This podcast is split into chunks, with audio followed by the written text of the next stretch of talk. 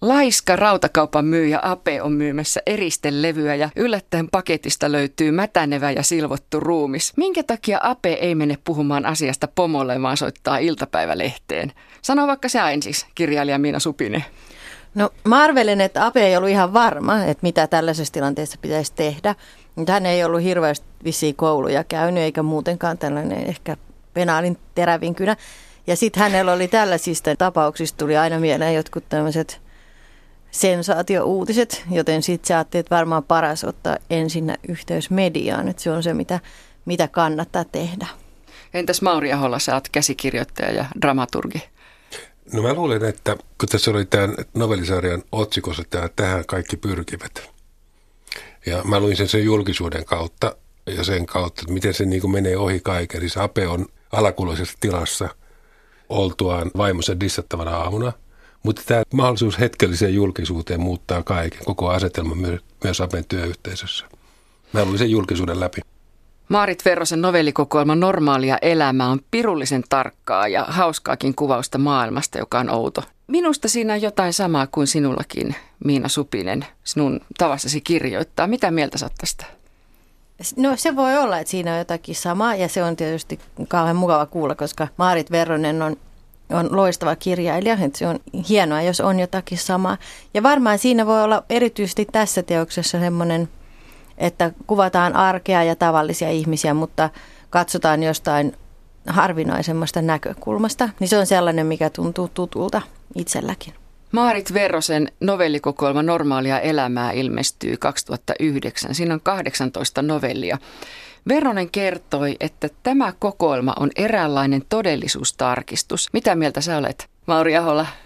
No tuohon tuota Maaritin omaan en osaa sanoa tietenkin, osaa kommentoida äkkisiltään mitään, mutta se miten mä näin tämän oli, oli se, että tuntui siltä, että näennäisesti kertoo ihmisistä, jotka elää elämänsä Gaussin huipulla niin sanotusti, Jaha. josta tämä normaalia elämääkin ehkä tulee, eli hyvin keskiverto ihmisiä. Mutta se, mikä tässä oli musta tosi, missä mä tykkäsin kaikista eniten, oli se, mistä Marit Vernen harjoitsee mittakaavat. Niin sä oot tehnyt yhteistyötä joo, hänen kanssa, joo, kuunnelmia. Mm. Joo, ja tota, se mittakaavojen hallinta tarkoittaa sitä, että hän tuo hyvin suuren elämänkokoisen asian ja hyvin pienen arkisen tapahtuman ja yhdistää ne ja riisuu sen keskushenkilönsä alasti siinä hyvin hienovaraisella tavalla, mistä mä tykkäsin tosi paljon.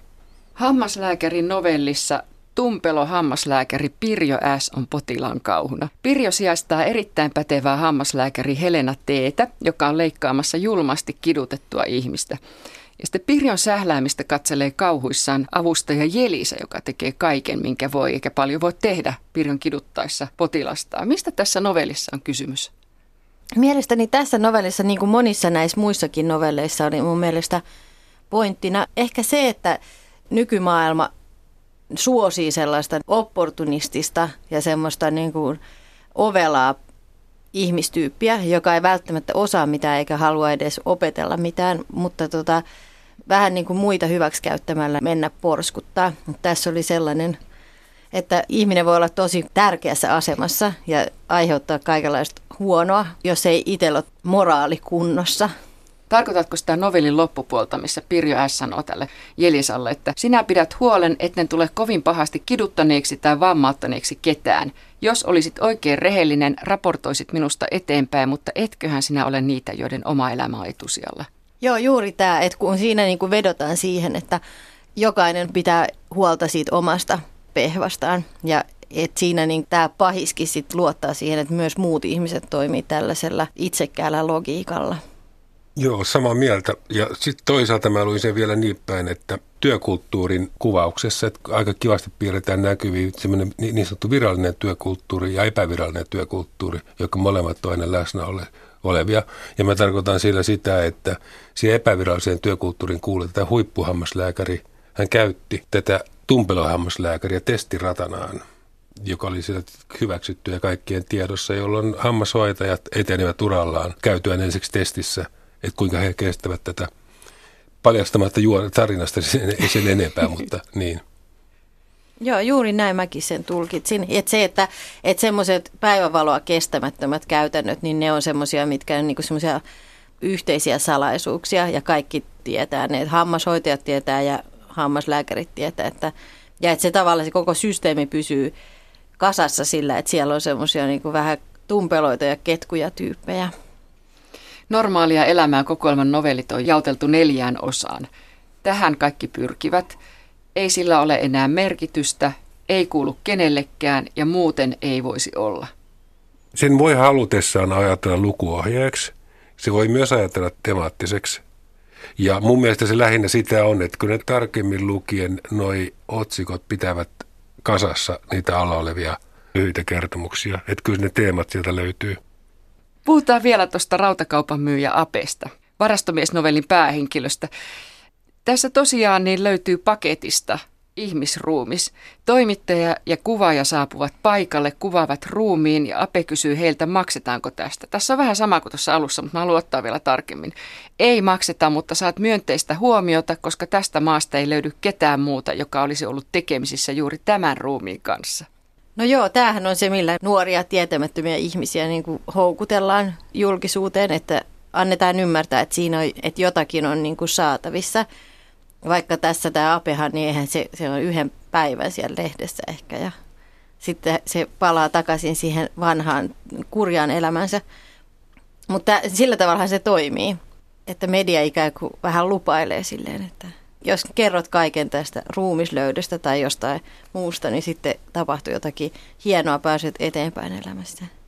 Sen jälkeen, kun tämäkin novelli on kirjoitettu, niin aika on muuttunut vielä eteenpäin. Et ny- jokainen on julkis, jos ihan itse sen päättää. Että voi tehdä itsestään vaikka YouTubessa niin kuin ihan omin avun julkiksi, että ei tarvitse edes ruumista löytää. Et kyllä se sitten onnistuu. Ja mä oon samaa mieltä. Ei, ei tuohon onko tämä mulla mitään lisättävää, että onhan se tämän ajan niin kuin mega-ilmiö kasvava. Ja en mä halua sitä edes arvottaa millään tavalla. Siis toi on hyvä tarina siinä mielessä. Niin, siis joo.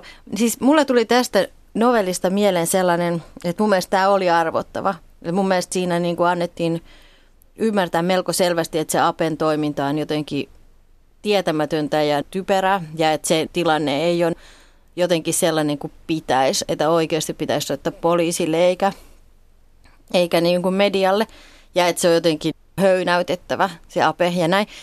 Tämä novelli oli semmoisesta maailmassa, missä se julkisuus on itsessään jotain hieman epäilyttävää ja hieman pahaa ja semmoista, jonne niin kuin ei kannattaisi mennä.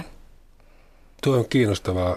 Voi olla, että oikeassa. Mä en sitä olen ehkä ihan tulkinut, koska mä katsoin sen enemmän sen tarinan sisäisen logiikan mukaan, jossa mä näin niin, että Ape ei sinänsä julkisuus kiinnosta, vaan Ape kiinnostaa se tilanne, mikä hänellä on tyttöystävänsä kanssa ja siellä työyhteisössä. Ja se julkisuus tässä tapauksessa oli väline korottaa omaa profiiliaan, eikä niin, että hän on sinänsä julkisuushakuinen ihminen tai sinne pyrkivä. Että arvottaako se tai paheksuuko se julkisuutta tämä novelli, sitä en, en osaa sanoa, voi olla, mutta ei, ei tullut mun silmillä ainakaan.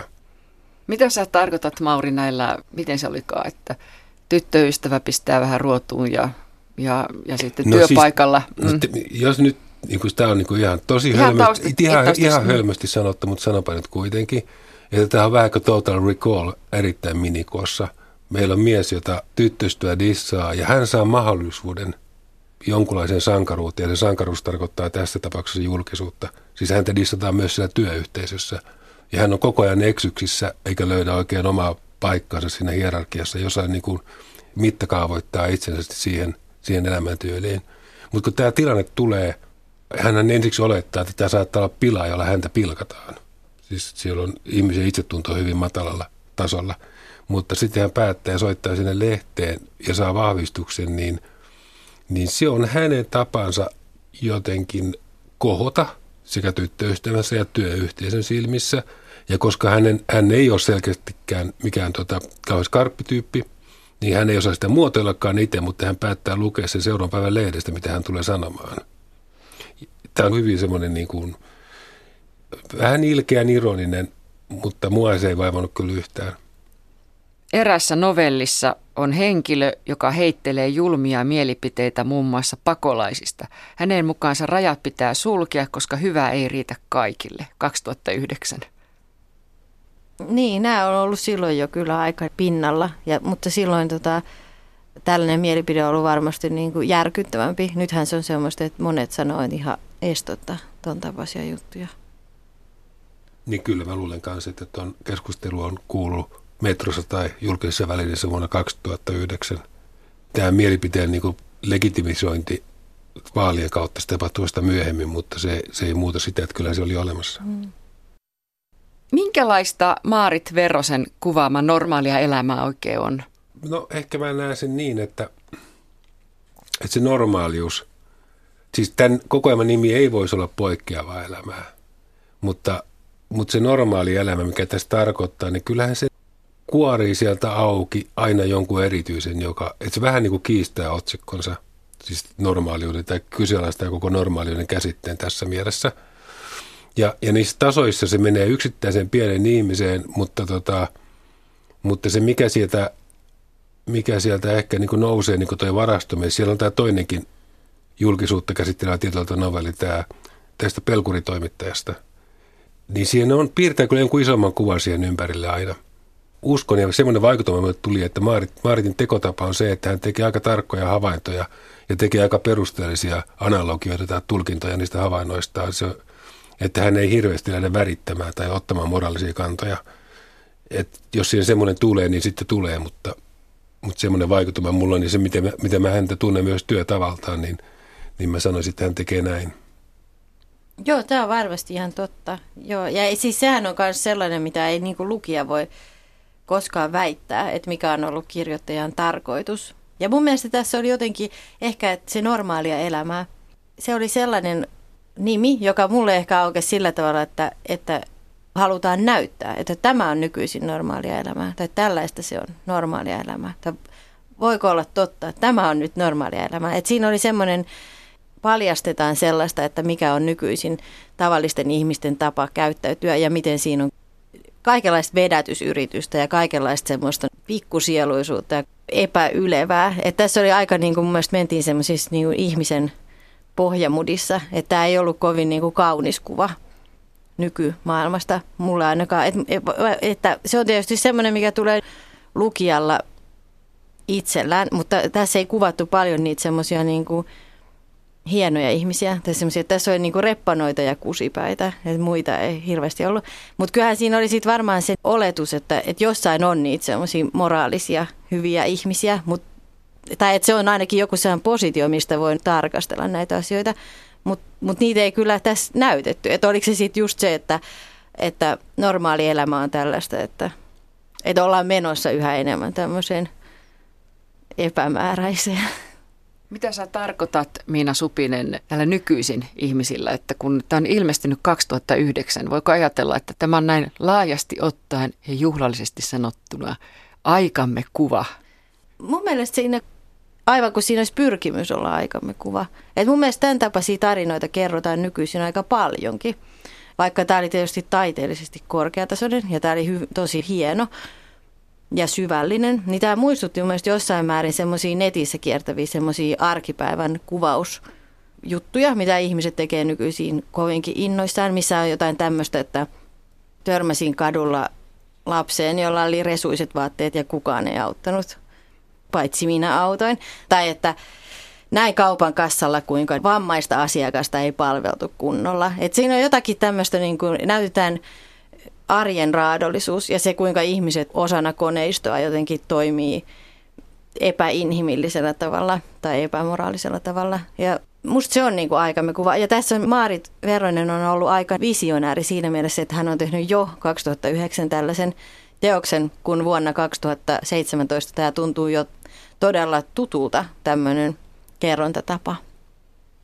Siis mä en usko, että tämä aika on sen kummempi kuin mikään muukaan aika, jos ajatellaan ihmistä – että mä en näe, että on tapahtunut mitään taantumista tai mitään muutenkaan sen tyyppistä kehitystä, että mä en semmoiseen niin kuin parempi menneihin aikoihin usko yhtään. Mutta mitä se Maarit Veronen tuossa piirtää, niin mä niin kuin ehkä näen sen vaan niin, että se kulma, mistä hän nyt katsoo näitä tapahtumia, tuottaa näkyviin ihmisissä myös sen puolen.